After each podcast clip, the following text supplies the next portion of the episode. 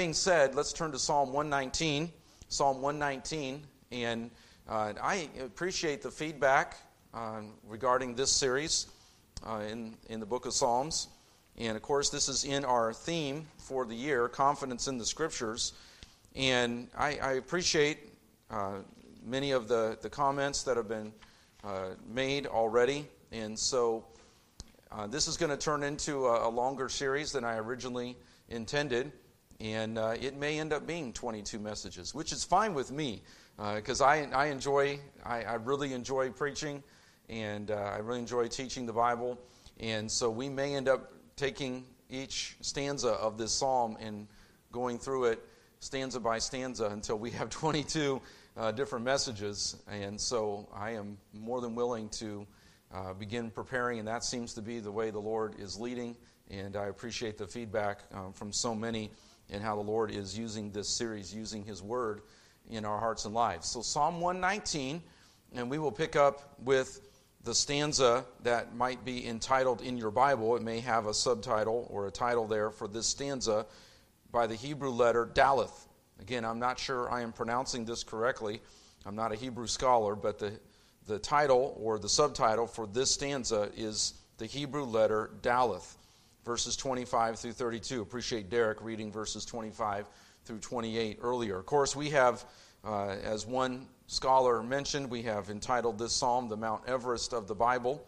And we see that stanza again for uh, repetition's sake. This stanza, verses 25 through 32, every line of this stanza, so the first word of every line of this stanza, of this, what we would think of as a paragraph, would begin with the Hebrew letter Daleth. So in the Hebrew poetry, there would be this acronym. Each letter of the Hebrew alphabet is represented in each stanza. So we have 22 stanzas here in Psalm 119. In this particular stanza, each first letter of each line of this stanza will begin with the Hebrew letter Daleth. So we begin by looking at, first of all, in this psalm, that God's word revives our heart. Verse 25 My soul cleaveth unto the dust, quicken thou me according to thy word. We need the word of God to revive our hearts. When we think about this word revive, we look there in verse 25 and we see the word quicken. So the word quicken means to make alive. We often will use the word revive. That is another biblical word. And can I take just a little bit of a rabbit trail here? All right, for a moment. I like to use the word revive because it is a biblical word. But I think that sometimes the word revive or revival is not always defined the best way, or it's taken out of context, or it has a additional meaning that's added to it. So I hesitate sometimes to use the word revival in some contexts because when some people hear the word revival, they think of some sort of tongue speaking, Holy Ghost, emotional type of fit going on, and they consider that revival. And the term revival gets thrown around a lot in religious circles. And I hesitate to call certain things revival because when we really understand the biblical term revival, we understand that it is to make alive, it is to cause to come to life again, implying that there was life there already and it became dead, calloused, cold, complacent, and then needed to be breathed into to make alive again. So the psalmist here, in using this word quicken, this word quicken is the word that is sometimes translated revive or revival. So, what is the psalmist dealing with here? He mentions in verse 25 that his soul cleaves unto the dust. Now, we'll talk again about that word cleave later. It is used again in a different, or it's the same word in the original language. but it is translated stuck in verse 31. So in verse 25, my soul cleaveth unto the dust. He is saying that his soul is stuck, clings to the dust. So the psalmist is going through something that is weighing him down, is causing a great burden. And the word dust is symbolic of sorrow, of suffering, can even be translated in a context that refers to temporariness, and it speaks of humility.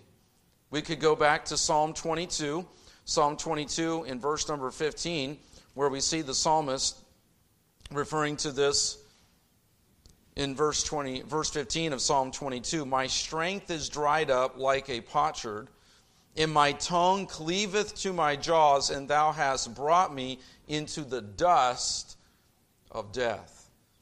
Now there have probably been times for all of us where we have felt like the burdens of life the pressure and the stresses of life have pushed us down to the dust, to the dirt.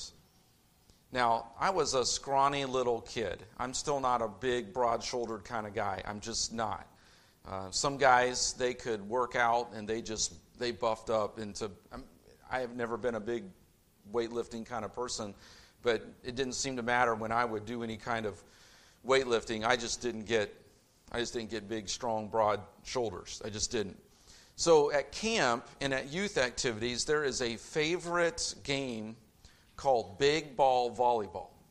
And if you've ever played big ball volleyball, the big, broad shouldered, tall dudes, they would get there in front or in the group and they would be pushing that ball back and forth across the volleyball net. So if you don't know what big ball volleyball is, it's basically a giant beach ball, a lot heavier but it's a giant beach ball that's played like volleyball.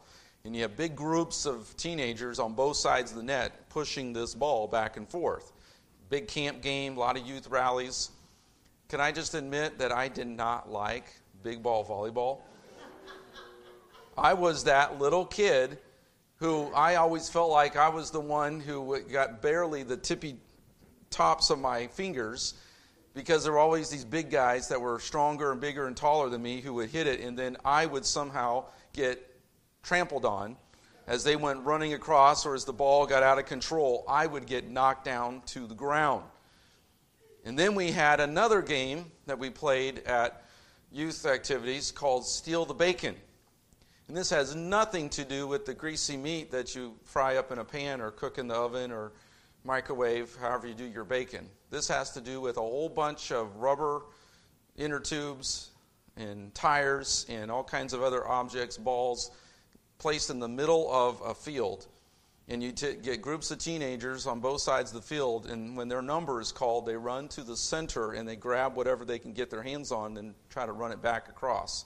And there's all kinds of different rules to try to make it safer.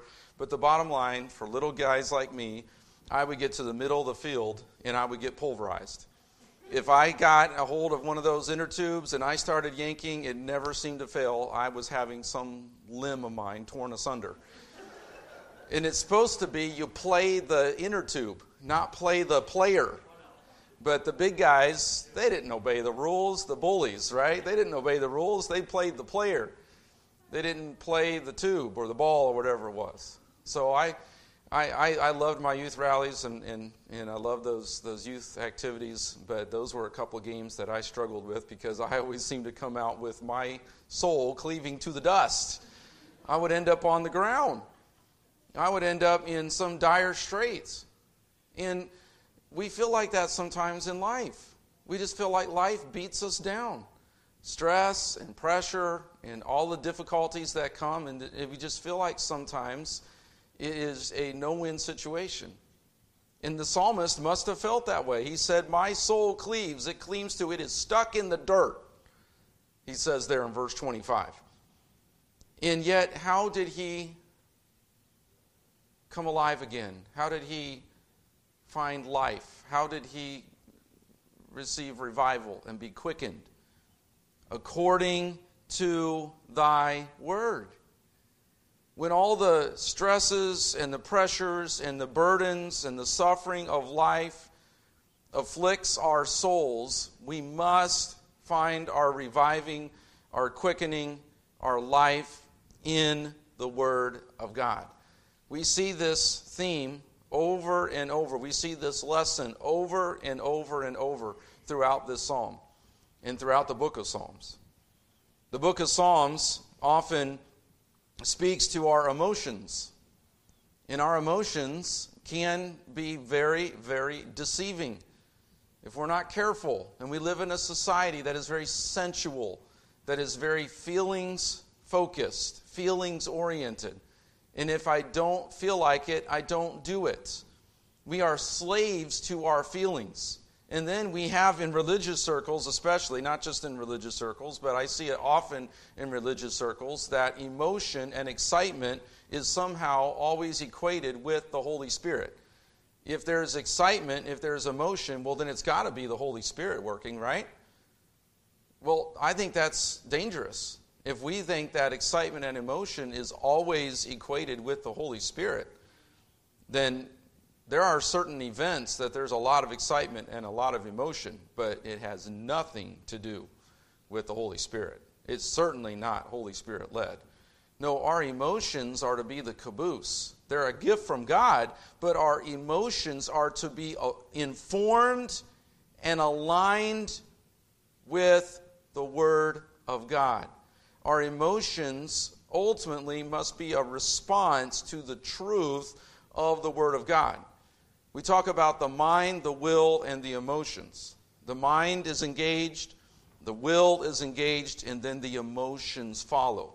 But so often, we want to put the emotions up front and be the engine to drive everything else that goes on in life. And then we become very feelings based, experience based, instead of truth based. So we see the psalmist having strong emotions his soul cleaves, clings, is stuck in the dust, in the dirt.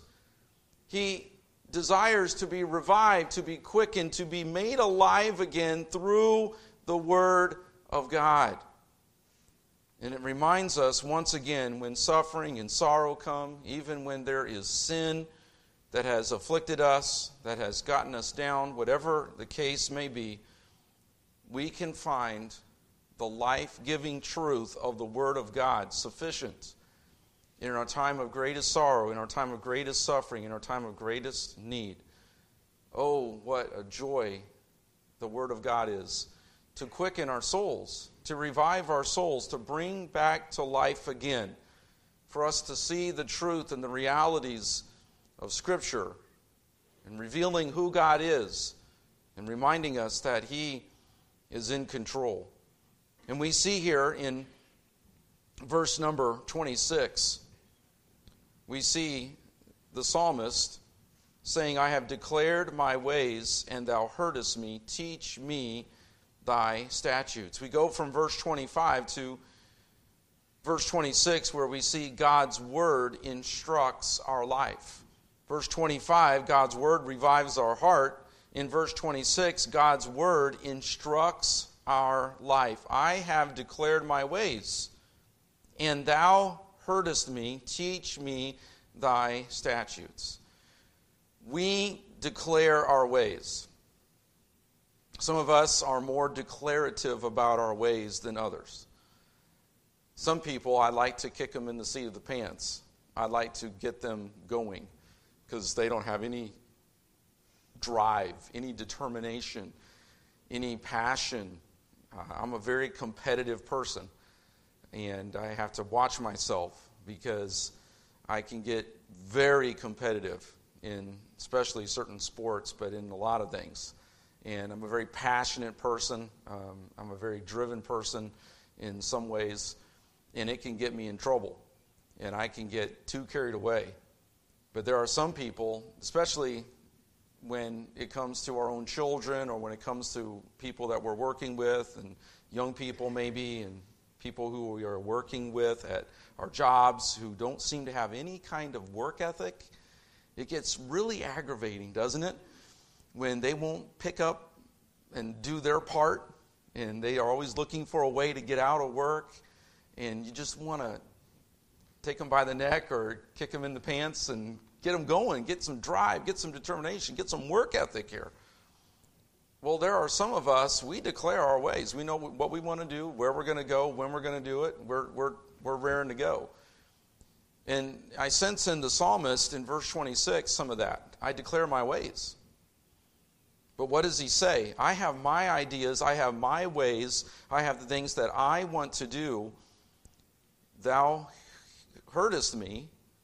And then he submits all of that to the Lord. Teach me thy statutes. That word statutes has to do with, yes, God's law, God's commandments, of course, the Word of God, but the word statutes even implies prescriptions.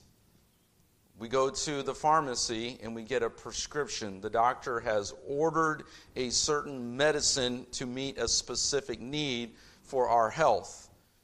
Can I use this in a, in a, in a, in a proper way as an illustration that God writes the prescription, writes the order for the specific need that we have for our spiritual health? And that means we submit. Now, many of us don't like medicine. Some of, some of us don't even like to take a Tylenol or an ibuprofen or any kind of prescription medicine. And there are some people, they, they have 45, 50 pills that they take, uh, it seems like, on a, on a daily basis due to whatever health issues. Um, there are some people who avoid uh, medicine uh, almost to their own, their own jeopardy sometimes.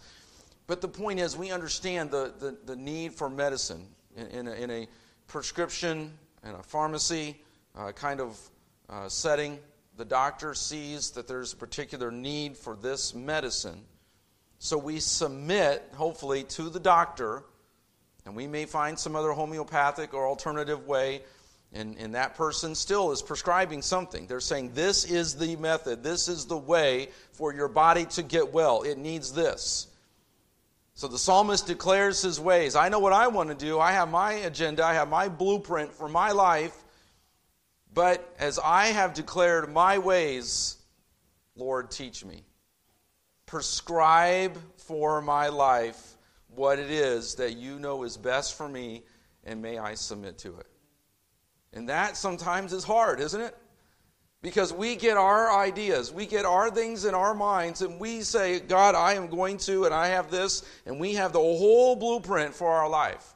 And I'll tell young people many times, because I've been there and I've done that, but I've told young people many times, especially in our consumer culture, we have a website and we can order any kind of items that we want and we have the whole list. We put it in our shopping cart, and we get the sale items, and we get the coupons, and we get it all ordered, and we have it in the shopping cart, and we click two day delivery or later day service like at Payless.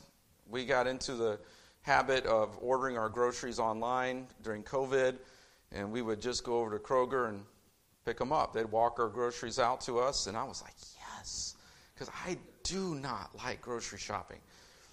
But we do have to do it, and it's so nice to be able to just do the online order and then just pull up into a parking spot and somebody brings it out. And we think sometimes that's the way it ought to be in life. Okay, God, I want this. I want this kind of woman to be my wife. I want this kind of man to be my husband.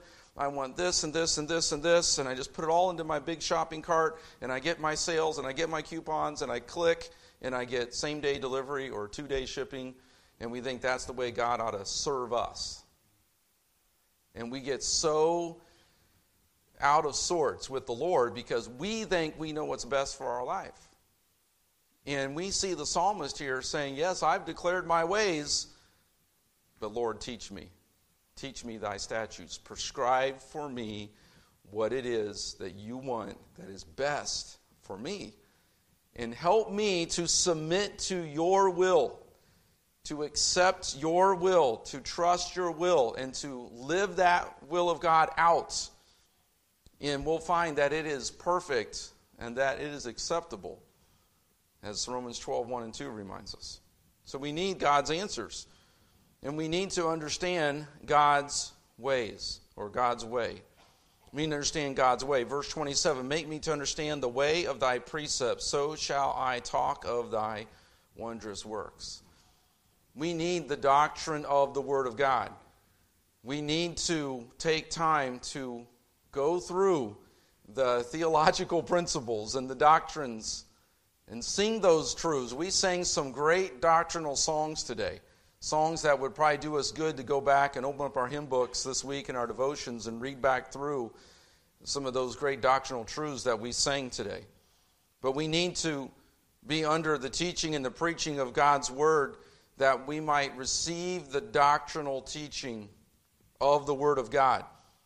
Make me to understand the way of thy precepts. In turn, then, that results in us talking of God's wondrous works. But in understanding God's way, we're not only talking about doctrine, but we're also understanding suffering in terms of God's providence. We're understanding repentance in terms of God's chastening. We are recognizing God's will, and we are trusting God for His wisdom in understanding the way of thy precepts. We are listening to God's word and receiving wisdom from the Lord. You know, in, in, in a lot of false religions, in a lot of false religions, there is some guru who sits in some temple or on some mountain. And you know how it is. They sit Indian style, and they maybe have some funny looking hat on, and maybe they have a certain kind of beard, or they have some sort of hairstyle, and they're the guru. They're the, the, the, the person of wisdom.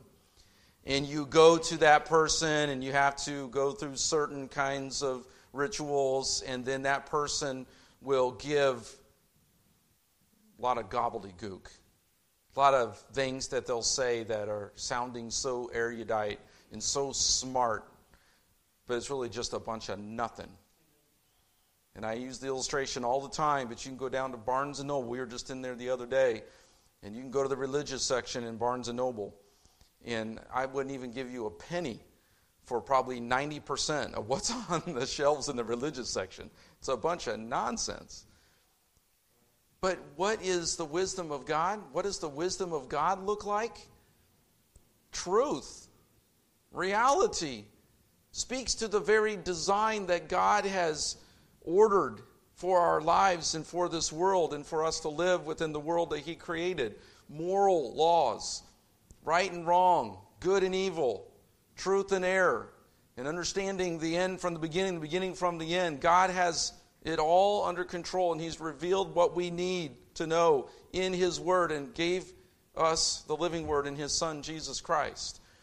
And then when we go to the practical wisdom books of the Bible, we go to a book like Proverbs, and it's practical wisdom. Basically, the book of Proverbs is what? Don't do stupid things, right? Listen to smart people. Obey your mom and dad. Don't hang out with fools. If you're simple, would you quit being simple minded and become wise in the things of the Lord? Don't be a scorner and mock those who are in authority over you, who are teaching you the, the right things. Don't be a fool and go your own way. There is a way which seemeth right unto a man, but the end thereof are the ways of death.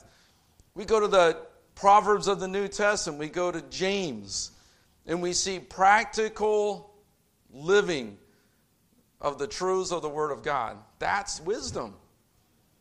I know that doesn't sound like wisdom according to this wicked world we live in. This wicked world, wisdom comes from a super multi million dollar athlete who doesn't have a clue about politics, who doesn't have a clue about life, other than they get all the spoiled, rotten things of multi million dollar sports world, and someone sticks a microphone in their face after some catastrophe or some political ruling or some policy or some agenda or whatever, is in the news and they stick a microphone in front of that superstar athlete, and then that is considered wisdom? Really? And many of them are wicked and immoral, and they're going to tell us how to live our lives just because they can dunk a basketball or hit a home run. Unbelievable the sources that people will go to for wisdom. And it's not a source of wisdom, it's a source of sewage, many times, of wickedness. We need the source of wisdom that is God's Word. We need to, like the psalmist, say, Make me to understand the way of thy precepts, so shall I talk of thy wondrous works. As we go to the right source for wisdom, in turn, God gives us opportunities to share that wisdom with others. I know I'm getting old. Some people say, Oh, you're still very young. Thank you. But I know I'm getting old. And as I'm getting older, I'm finding that I have to share my knowledge and my experiences more and more. I was doing some premarital counseling on Monday. I mentioned this Wednesday night. I was doing some premarital counseling this past Monday. And I am sharing experiences from my own marriage. I'm sharing experiences and knowledge and I'm sharing the Word of God, and I'm giving some practical tips to this individual, to the, these individuals who, uh, Lord willing, I'll, I'll marry uh, in July. I'll officiate their wedding in July. And I've, I've taught the, the young man. Uh, I was his principal, I was his teacher for many years. But I'm giving them, really, it's not my wisdom. I'm just taking the experiences that God has allowed me to have, and I'm applying the truth of the Word of God and saying, here's how you need to have God first in your in your marriage. And God will bless your marriage. I'm trying to help them apply the wisdom of God's word to a marriage that is now countercultural. Never thought I'd say that 25 years ago. That a man and a woman who are pure now getting married is considered countercultural because young people today are not even getting married. Young people today, if they're getting married, it's later in life, and then children are very, very optional. So, as we're going through our premarital counseling session, I start to talk about principles of communication, and one of the things they have to communicate about is children. I said the fact that you're getting married as a man and a woman at your age, that's countercultural, and the fact that you're talking about children is countercultural even though America now has dipped below its replacement rate. I think it's 2.1 or 2.2, 2.3 per or children per family in order to replace. We are losing our replacement rate in our population. We're uh, actually below the replacement rate because people aren't having children now. Unbelievable we have to keep coming back to the wisdom of God, to the wisdom of God's word. And in turn, we will have opportunity to talk of that wisdom and share that with others. And that's part of our discipleship and our mentoring. And for the older generation to be mentoring and discipling the younger, there is so much wisdom in this room for the, the younger, um, even for me, uh, as a very young 48 years old. Thank you, Earl. So that brings us to verse 28 in God's word instructing our life. My soul melteth for heaviness. Strengthen thou me according unto thy word. Our strength must come from the Lord. We need a vibrant prayer, prayer life, a fervent prayer life. We need a regular Bible study time in our personal life as well as our faithfulness under the teaching and the preaching of God's word in our local church. We need the godly counsel, as I just mentioned, of godly people who God has blessed with godly wisdom. We need their counsel. We need a lot more godly counsel from God's people than we do TikTok, if I can just throw that out there.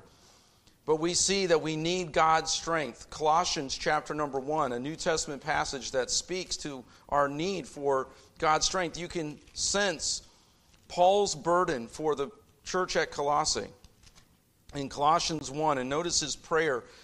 Colossians 1 and verse 9 For this cause we also, since the day we heard it, do not cease to pray for you, and to desire that ye might be filled with the knowledge of his will in all wisdom and spiritual understanding, that ye might walk worthy of the Lord unto all pleasing, being fruitful in every good work, and increasing in the knowledge of God, strengthened with all might, according to his glorious power, unto all patience and longsuffering with joyfulness. What was Paul praying for for the church at Colossae? To have God's strength, to be fruitful in the things of the Lord. Similar to what the psalmist is saying here in verse 28. And of course, we know Ephesians 6 in verse number 10 be strong in the Lord and in the power of his might. And we're to put on the whole armor of God. So God's word instructs our life, God's word revives our heart. And then finally, we see in this passage that God's word directs our way. I know this is somewhat repetitive or redundant, but yet there are some nuances here that we can uh, glean from these last four verses of this stanza. Verse 29 Remove from me the way of lying and grant me thy law graciously. Verse 30 I have chosen the way of truth, thy judgments have I laid before me. We need to focus on the truth. There are so many lies, there is so much dishonesty, there is so much deception. We talk about misinformation. We have just spent three plus years of seeing the failure of those institutions and those in places of leadership who we thought we could trust and it seems like every week there is a new news item that shows how wicked and dishonest and deceptive and just downright liars many of those in leadership in our country have been and continue to be. And sadly, many of them continue to be in outright denial of the clear evidence of dishonesty and deception and lies. Does that mean we just throw up our hands and quit and say, God, I'm not going to be able to serve you anymore. I'm not going to be faithful anymore. Why believe the Bible? Go to church because all these people are a bunch of corrupt, wicked politicians and leaders. Is that what we're supposed to is that how we're supposed to respond? No, the psalmist says in verses 29 and 30, he says, Remove from me the way of lying. Don't let me be caught up into the same sins that I am accusing them of, that they are guilty of. Don't let me be involved in that same kind of way of lying. But he says in verse 29 Grant me thy law graciously. It should be, yes, a, a, a rebuke of the, of the sin of the land and those in leadership, but it all should, also should be a reminder of us as sinners how we can be guilty of the same sins and how much we need the Lord, how much we need the law of God to graciously work in our lives. Because if I'm pointing at a politician and saying they're a liar, and then I'm lying in my home to my wife and to my kids and to the people that I know, then am I any better? He's saying, Put away from me lying. Grant me thy law. He says, I have chosen the way of truth. Thy judgments have I laid before me. We are to stay away from false teaching. Yes, we are in a world today where we are exposed to it. There is some measure as our kids get older and as we have to live and work in this world, there is some measure of exposure that we are getting, especially in this month. Uh, as Emily uh, recently got hired on at uh, another place and uh, part time uh, job, a second part time job, we were talking through some of these things with her, and she's well aware. But here we are in a certain month and a certain uh, type of advertisements and marketing and certain people that we're working with were to be in the world but not to be of the world. And so we have to insulate ourselves to the false teaching. We can't isolate ourselves and live in some cave or some monastery somewhere and live some sort of ascetic lifestyle and somehow that will make us holy. You know, we still have our corrupt, sinful heart, even if we were to live in some cave in some mountain. But we are not to be of the world. We're not to take on its ways of thinking. We're not to get caught up in the errors and the lies and the false teaching of this world. We have to insulate, we have to guard, as we just talked about, the armor of God. And we see in verse 31 then, as we focus on the truth, that we cling to it. Again, we're coming back to this word that is used in verse 25 My soul cleaveth unto the dust. Now, in verse 31, I have stuck unto thy testimonies. We're to cling to the truth. This word stuck, that's also translated cleaveth in verse 25, literally it is the word cleave. And as again, as I was doing some premarital counseling on Monday with this young couple, we talked about the leave and cleave principle. A man, implying a woman, leaves their mother and their father and cleaves. He cleaves unto his wife, and implied there that she cleaves unto her husband. Leave and cleave. So we talked about the fact that when they go through their first discussion as a young couple, okay, their first disagreement as a young couple, is she supposed to get on the phone with her mom? I can't believe I married this man. I can't believe what he just did and what he just said. Mama, come help me. Is that what she's supposed to do? Is he supposed to get on the phone with his dad and say, Dad, I can't believe this woman I just married and what she just did or what she just said? She just burnt the toast or whatever. Is that what they're supposed to do? Is to go to their parents and begin complaining? No, they have left. Now, they still honor, they still respect their parents, but they cleave, they join together. They're one flesh. They are now cleaving to one another. They're working through their issues. Yes, they may have to get counsel, but you don't call mom and dad and complain to mom and dad about the spouse. The word cleave here has to do with holding fast, to follow close after, to join together.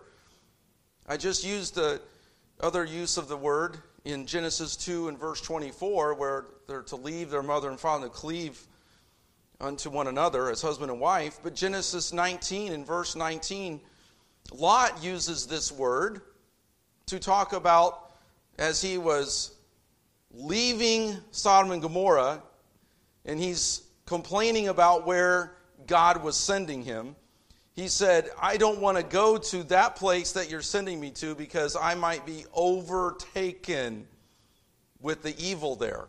Same word. Okay? And then we can go to Deuteronomy 10 in verse 20 where it's used to cleave unto the Lord. So what are what, what's the psalmist saying? I have stuck unto thy testimonies. I hold fast unto thy testimonies. I cleave unto thy testimonies. May they overwhelm me. May they completely surround and encompass my life. That's what we have to do. In a world of lies and deceit and misinformation and falsehood, we need to stick to the testimonies of the Lord, cling to them, be overwhelmed by them, have them completely in company or encompass our life. We're to cling to the truth. And then we see in verse 32 I will run the way of thy commandments when thou shalt enlarge my heart. The word run here means to pursue, it means to run after. I joke around about not being a runner. Uh, if I'm going to run, it needs to be with a purpose, not just to run around in circles on a track. Praise the Lord for those people who run around in circles on a track and get timed and win prizes. I find that particularly boring. If I'm going to run, it needs to be to be able to shoot a basketball or to uh, get on base, um, something along that line. If I'm going to run, I'm going to chase after our dog in the front yard who's gotten away on their leash, on his leash, and I'm chasing. I'm running with a purpose.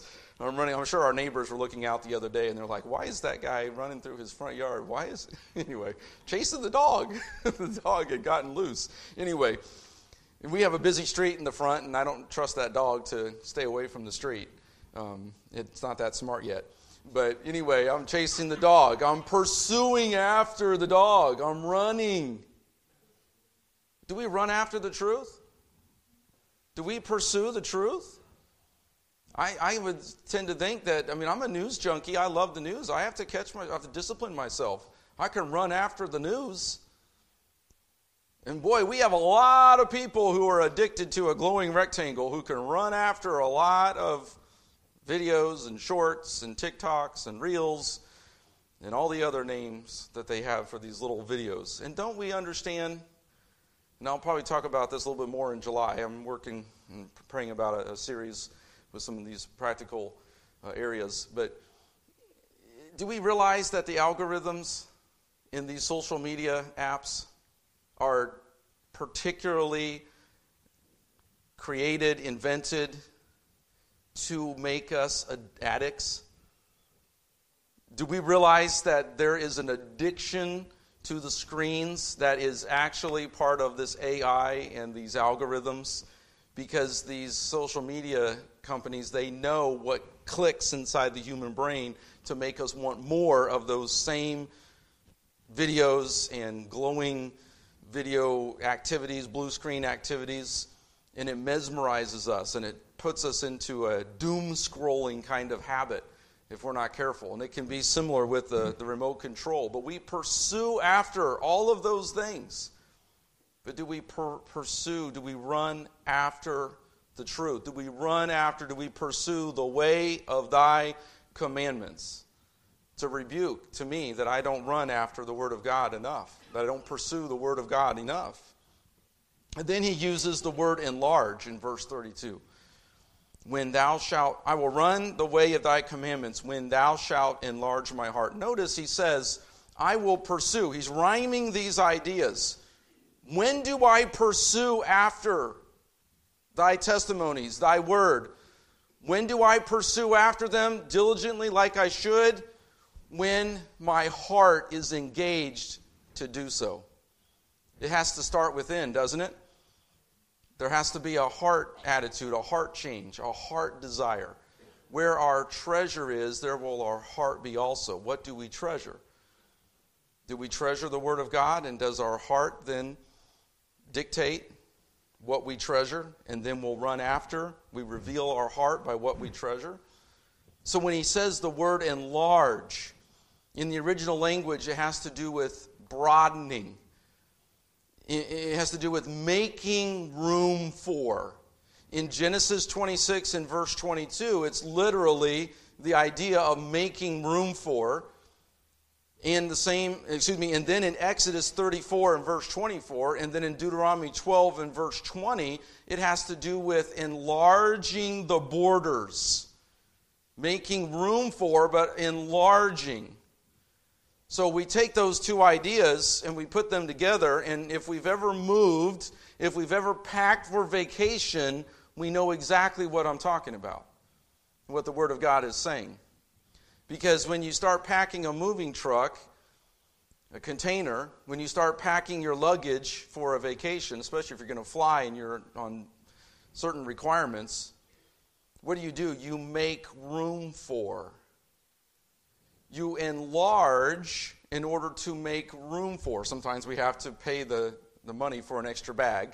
As we saw the Schrocks, the missionaries, they had to check 25 bags to go to the Ivory Coast, plus their container. Sometimes we have to do that. But we know how it is to pack a container, a moving truck, luggage, and we're finding every little space. We're finding every little crack and crevice to fit our clothes or whatever we're taking. And we make room for it. We need to have every single item that we possibly can take that we need, and we pack it. That's one idea here. But what crowds the Word of God out of our lives? Think about what crowds the Word of God out of our lives. All the different voices and allurements, and sometimes it's not necessarily a sinful thing. There can be good things that are necessary things that crowd out the Word of God. We're so busy. We're working many hours. We're tired. We have this and that. And before long, we're too tired to read the Word of God. We're too tired to come to church. We're too tired for the things of the Lord. I can't serve the Lord anymore. On and on it goes because we've allowed so many things to crowd out. Our suitcase is full our truck, our container of our life is full. There's no more room for the Word of God, for the things of the Lord.